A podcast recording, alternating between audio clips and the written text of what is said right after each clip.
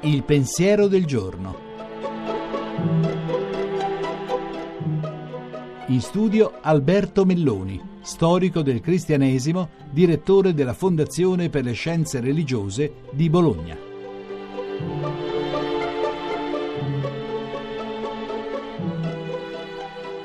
Il 2017 è iniziato ancora una volta nel segno del sangue il sangue della guerra e delle guerre che nessuno ricorda, e il sangue del terrorismo, quello che vuole essere visto ed è stato visto correre ancora una volta a Istanbul nell'attentato compiuto la notte di Capodanno. Un attentato che ha colpito non solo la Turchia, Istanbul per l'appunto, ma anche la nuova Roma, la città di Costantinopoli, la sede del patriarcato di Andrea, quella sede che ancora una volta ricorda che la frontiera fra Oriente e Occidente è una frontiera culturale, ma non per questo meno profonda, è una frontiera nella quale anche i cristiani si sono divisi, anche i popoli che costruiscono oggi l'Europa si sono divisi, e che oggi è una frontiera che può essere sanata solo da una fiducia e da una comunione che può essere più forte, che deve essere più forte, della forza di quelli che pensano, uccidendo, di riuscire a provocare cambiamenti che altrimenti non avverranno.